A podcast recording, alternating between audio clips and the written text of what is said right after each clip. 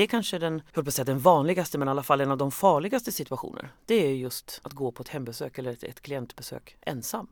Tyvärr alldeles för vanligt. Du lyssnar på Socialtjänstpodden med mig Josefin Johansson och idag pratar vi om hot och våld. Vem är jag till för som socialarbetare? Står jag på den svaga sida? Står jag på maktens sida? Min kompis sa att om man snackar med SOS så tar de barnen. Att spara pengar till statskassan genom att utförsäkra en massa människor. Då biter man sig själv i svansen till slut. Och det är väldigt viktigt för Sverige att socionomer vill arbeta i socialtjänsten. De vill ha en socialtjänst där socialsekreterarna är stolta över sitt jobb. Hej och välkomna till Socialtjänstpodden. Podden för dig som är intresserad av socialt arbete och socialpolitik. Hot och våld har blivit ett allt vanligare arbetsmiljöproblem. I förbundets socialsekreterarundersökning så säger 26 procent att de har blivit utsatta för hot eller våld och bland yngre socialsekreterare är mer, siffran mer än dubbelt så hög. När vi frågar chefer i socialtjänsten säger en tredjedel att deras personal blivit utsatta för hot och våld. Så vad kan man göra för att förebygga hot och våldssituationer och vad kan man göra om man har varit med om att bli hotad eller våldsutsatt? Det ska vi idag prata med Daniel Hjalmarsson om som arbetar med arbetsmiljö och likabehandlingsfrågor på förbundet. Välkommen Daniel. Tack. Ska vi börja med vad det är som är hot och våld? Finns det någon tydlig definition? Mm, den definitionen som vi använder på förbundet det är den eh, som Stockholms läns landstings eh, arbetsmiljömedicin har tagit fram. Eh, där man definierar våld som en aggressiv handling som, som leder till någonting fysiskt, en psykisk skada hos en annan människa. hot, alltså om, om, om fysiskt våld eller skadegörelse. och det här kan också leda till en arbetsskada. Så våld det är att man har blivit utsatt för någon form av skada men jag tänker eh, hot kan ju vara lite mera svårt att Det veta. kan vara ganska subtilt. Det, det kan vara väldigt ja. subtilt, ja. Och då bygger det också på vad, vad är det du känner, vad är det du upplever i den här situationen. Om du känner dig hotad, eh, då är det du som definierar det i så fall. Det är du som känner det. Även om den personen som jag känner har hotat mig säger att det var inte menat som ett hot? Då får man ju titta på det eh, och se vad, vad, vad var det egentligen som hände, vad var situationen. Eh, men om du har känt dig hotad eh, i jobbet så ska du absolut prata med din chef. Okej. Okay. Och så får man ta det vidare i ja. så fall. Vad är din bild av hur det ser ut med förekomsten av hot och våld i socialtjänsten? Får förbundet mycket frågor? Har vi mycket förhandlingar som handlar om att medlemmar har blivit hot mm. eller våldsutsatta? Vi har ganska mycket frågor. Det är väl egentligen två, två grupperingar. Å ena sidan får vi frågan från, eh, frågor från lokalfackliga. Vad ska vi göra? Alltså det här förebyggande arbetet. Ja. Vad kan vi kräva av arbetsgivaren? Eh, mycket den biten. Att man vill se över rutiner eller att det faktiskt inte finns några rutiner och då vill man veta hur ska vi göra för att mm. ta fram det. Eh, den andra delen det är ju medlemmar som har drabbats. Eh, det kan vara nyss eller det kan vara för länge sedan. Eh, en, en hot och våldssituation kan ju sitta i, i minnet ganska länge. Det kan ju få följder långt senare i arbetslivet. Så det, det, är väl ganska vanliga delar. Sen skulle jag säga att riskerna har ju alltid funnits i mm. socialtjänsten. Skillnaden är ju hur, hur man jobbar med, med riskerna och hur man förebygger. Och vad kan man då göra för att förebygga? Väldigt mycket handlar om att, att titta på eh, de klienter vi har. Eh, att titta på om vi då har rutiner. Eh, mm. Vad gör vi? Hur gör vi vid hembesök? Eh, vilka går? Vad ska man tänka på innan? Hur gör vi en riskbedömning på en klient å ena sidan? Eh, eller situationer eh, överlag. Hur hanterar vi sånt som kan uppstå i våra egna lokaler? eller naturligtvis då ute i verksamheten eller hos, hemma hos klient. Sen skulle jag vilja säga när du sa förhandling, det kan ju vara bra att tänka på att det är egentligen ingen förhandlingssituation. Eh, du tycker si och jag tycker så. Eh, en, ett arbetsliv fritt från, eh, från hot och våld, en god arbetsmiljö, det är ett skallkrav. Mm. Det ska arbetsgivaren arbeta för. Så det, det, är inte det det ska förhandlas om i så fall. Utan det är snarare när någonting redan har gått snett, när någonting redan har hänt att en medlem inte har fått, eh, fått stöd eller inte fått, eh, fått hjälp i den här situationen. Eh, eller att vi har faktiskt verksamheter som inte har några rutiner överhuvudtaget när det mm. gäller hot och våld. Om, eh, om någonting ändå händer då, till exempel att att eh, en förälder till ett barn som man utreder hotar med att de vet vart man bor eller de vet vart ens barn går i skola. Vad ska man göra, vad ska man göra då? Ja, när det väl, när det väl är en situation som, som händer. Mm. Eh, dels, det är lätt för oss att sitta här och säga att man ska hålla huvudet kallt. Ja. Eh, det är ju enkelt att säga. Men just den här delen att, att, att ändå vara så pass kylig. Vända tillbaka frågan. Menar du att hota mig nu?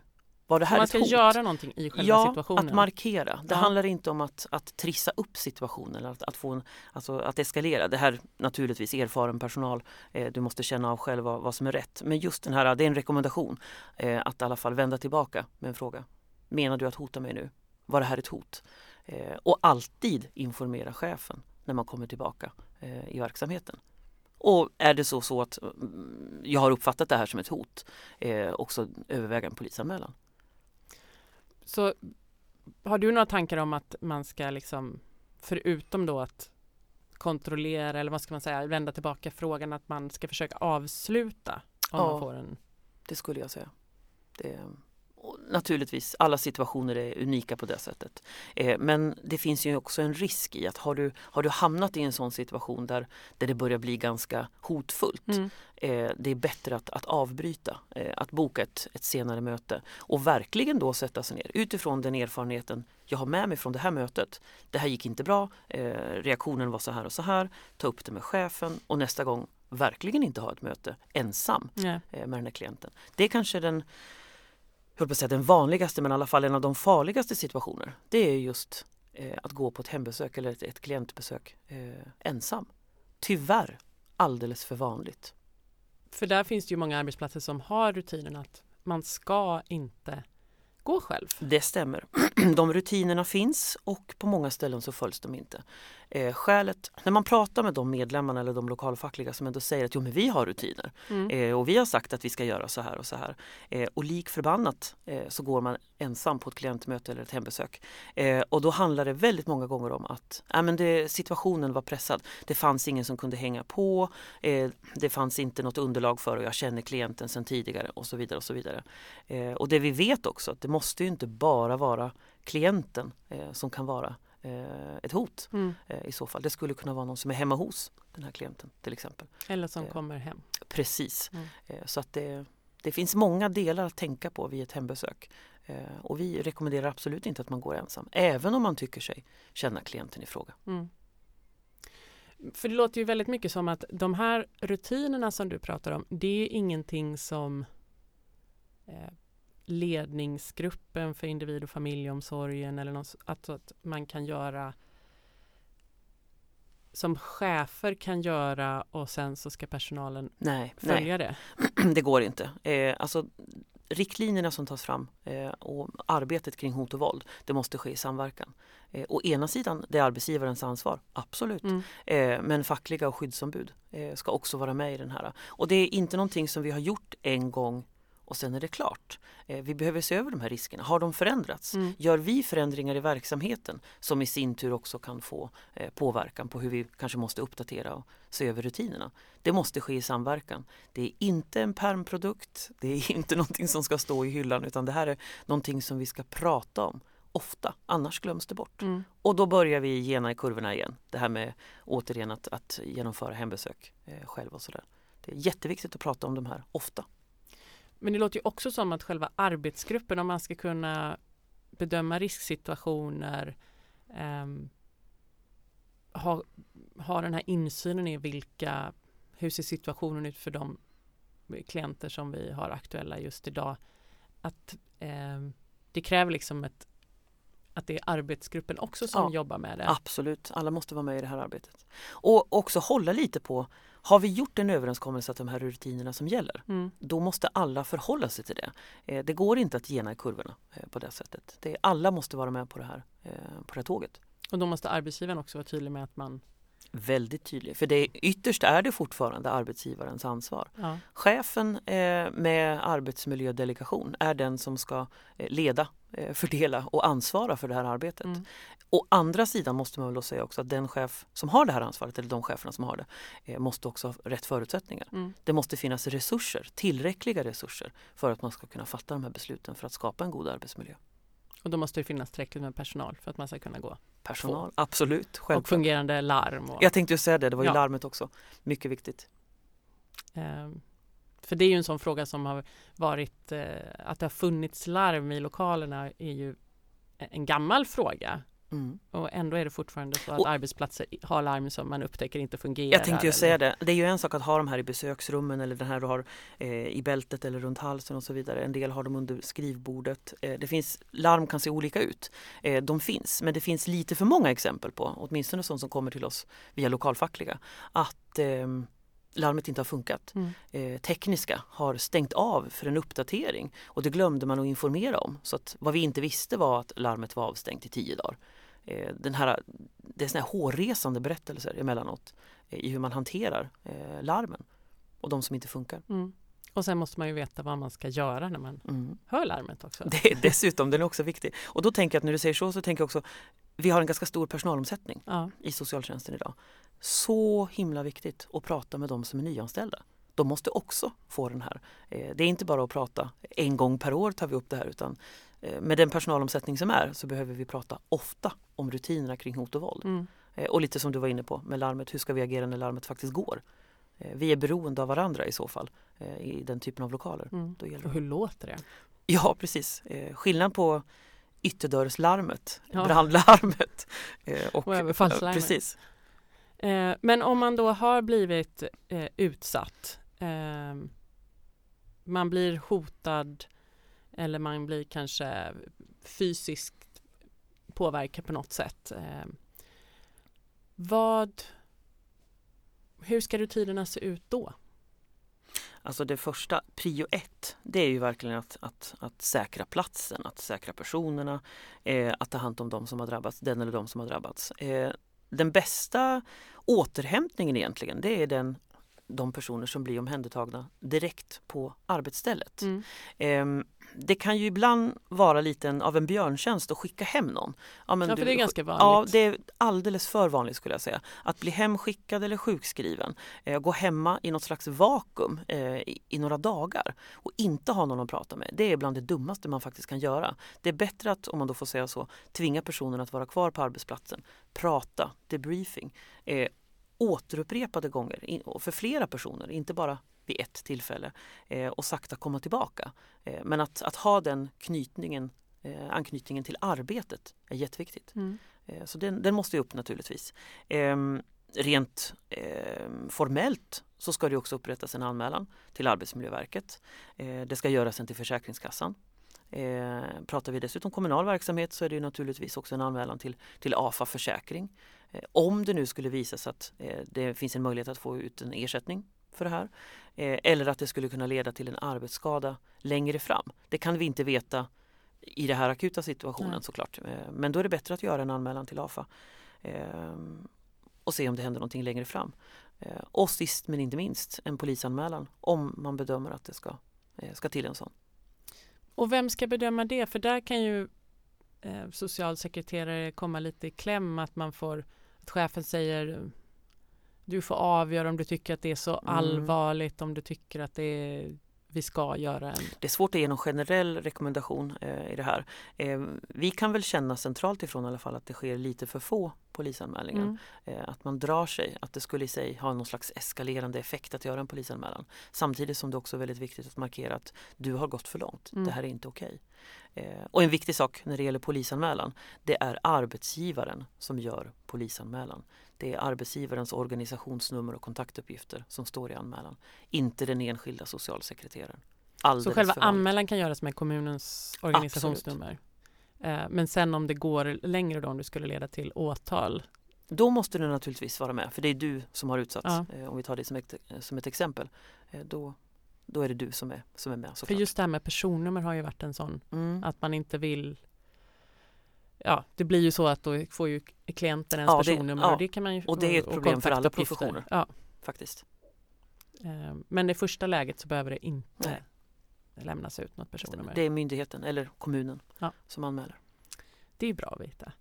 Ehm, om vi tänker då olika typer av hot. Är det någon skillnad om det, jag får ett hot när jag sitter mitt emot en person, om jag får ett hot på telefon, om det är ett hot som kommer på sociala medier eller i Mm. mejl? Alltså rent mänskligt så tror jag att vi gör en skillnad eh, på de här. Det verkar vara så att vi, att vi människor tar lättare på hot som kommer på mejl eller på sms eller alltså sociala medier. Mm. Eh, vi verkar inte reagera lika mycket på det. Eh, egentligen är det konstigt för det är samma regelverk. Eh, det finns ingen särskild lagstiftning för sånt som sker på nätet. Det är samma lagstiftning som gäller på skolgården, på arbetsplatsen, på nätet. Det, grunden är väl att det som händer på nätet, det, det händer på riktigt. Mm. Mm. Ehm, men vad har då facket för roll Eh, och ansvar när det gäller att motverka hot och våld på arbetsplatser? Ja, skyddsorganisationen först och främst, det är arbetsgivarens ansvar. Punkt. Eh, sen fack och, eh, fack och eh, skyddsombud eh, måste ju vara den här blåslampan eh, faktiskt och ligga på eh, för att få till rutiner eh, eller för att eh, se över de här rutinerna. Eh, och informera också arbetsgivaren om nya saker som sker eh, kring klienter eller nya situationer som, som man ställs inför så att de delarna kommer in i, i arbetet kring de här rutinerna. Så då kan man säga också att den lokalfackliga organisationen har ett ansvar att liksom fråga efter och vara uppdaterad på vad medlemmarna Ja, självklart. har, kan hamna i för situationer. Ja, det absolut. Eh, jag skulle också säga att det man behöver tänka på det är ju, som vi har pratat redan om att eh, nyanställda, Mm. eh, att, att briefa dem också eh, vad som gäller. Eh, men eh, omorganisation är också någonting som är ganska vanligt Ja. eh, i socialtjänsten kan vi väl säga. Startar du upp en ny verksamhet, det är klart att då finns det ny, både ny och gammal personal. Ja. Du behöver se över rutinerna där. Vi har en del neddragningar, det vill säga att vi slår ihop olika enheter eller avdelningar, verksamheter. Eh, det finns en kultur eh, eller en typ av rutin, ett sätt att arbeta på ett ställe och det ser annorlunda ut på ett annat. Slår du ihop de två verksamheterna så behöver vi naturligtvis göra klart vilka rutiner gäller här. Eh, hur ska vi arbeta? Så, att, så det är jätteviktigt att titta på, på de delarna. Ehm, och som sagt föra vidare information till arbetsgivaren i, utifrån verksamheten. Sen måste vi väl ändå säga, tycker jag, att eh, man kan säga mycket om, om chefer och, och ansvar och, och så vidare. Eh, men jag har aldrig träffat en, en chef som är synsk. Vill vi att arbetsgivaren ska vidta åtgärder, då måste vi säga det. Ja. Det är självklart. Eh, det här outtalade, det, det är svårt att ta på. Så att det är bättre att säga till chefer, arbetsgivare att det här och det här behöver ni ta tag i. Även om det är deras ansvar så Ja, det, ja, det ligger... kanske man inte kan förutse allt. Nej, men det ligger i, i allas ansvar att dela med Ja. sig av den informationen. Arbetsplatsträffar är väl en, eller teammöten eller vad man nu väljer att använda för, eh, för ord eller begrepp, är väl jättebra tillfällen. Mm. Och faktiskt tvinga upp eh, frågan om hot och våld på, på agendan. Det brukar ju finnas en punkt som heter arbetsmiljö, ofta ligger ganska långt ner på dagordningen. Precis, och ofta hinns den inte med har jag också hört. Ja. Därför att den ligger just så långt ner på listan. Så att eh, vi tar den nästa gång. Det, det kanske, det är väl ett, någonting att fundera på. Att helt enkelt vända upp och ner på den där dagordningen någon gång. Eh, och börja nerifrån Mm. eh, och se vad som händer i mötet. Och om man då inte alltid vet vad man ska prata om på arbetsmiljö så kan man prata om Hot och våld till så exempel. kanske det kommer upp Rutiner. andra Precis. saker. Ja, det är väl en erfarenhet skulle jag säga. Eh, när jag har varit ute och pratat hot och våld eller träffat lokalfackliga och så vidare. Eh, nej, men det är ingen som har någonting att säga i början. Eh, men när, när någon väl berättar något eh, om en händelse, en situation som kunde ha blivit en, en, en mycket värre situation så kommer det minnena. Ja men visst ja, vi hade en kollega som och så, sen är diskussionen igång. Eh, så absolut att det finns eh, både bra och dåliga erfarenheter där ute i verksamheterna. Eh, men det pratas för lite om dem. Eh, Akademikerförbundet SSR har ju tagit fram fyra filmer om hot och våld. Hur kan man använda dem för att förbättra arbetet med just att förebygga? Ja, då är vi tillbaka på. Det handlar om att, att sätta igång samtalet. Mm. Eh, och jag tycker att de här filmerna är riktigt bra eh, på att sätta igång det här samtalet. Du kan ha en, eh, en utbildning eller ett seminarium kopplat till hot och våld. Fine. Eh, ganska trist kan det bli. Eh, och bara sitta och lyssna. Eh, men att eh, visa någon av de här filmerna, fyra, fem minuter lång typ. Eh, de känns i magen. Eh, I hela kroppen skulle jag säga. Eh, och diskussionen är igång direkt. Eh, jag har haft förmånen att visa de här filmerna ganska många gånger. Eh, i olika sammanhang med Mm. lokalfackliga och medlemmar. Eh, och jag har börjat titta mer på publiken eh, än på filmen och ser hur folk reagerar. Och sen, oj, gjorde han så? Nej, men, oj. Och också igenkänningsfaktorn efteråt. Shit, det där hade jag, den där fällan hade jag också gått i. Ja. Eh, så att det, de där väcker känslor. Det, de är jättebra på det sättet. Så de kan man visa om man vill ha igång diskussionen på till exempel ett APT. Ja, Så kan man börja där. ja.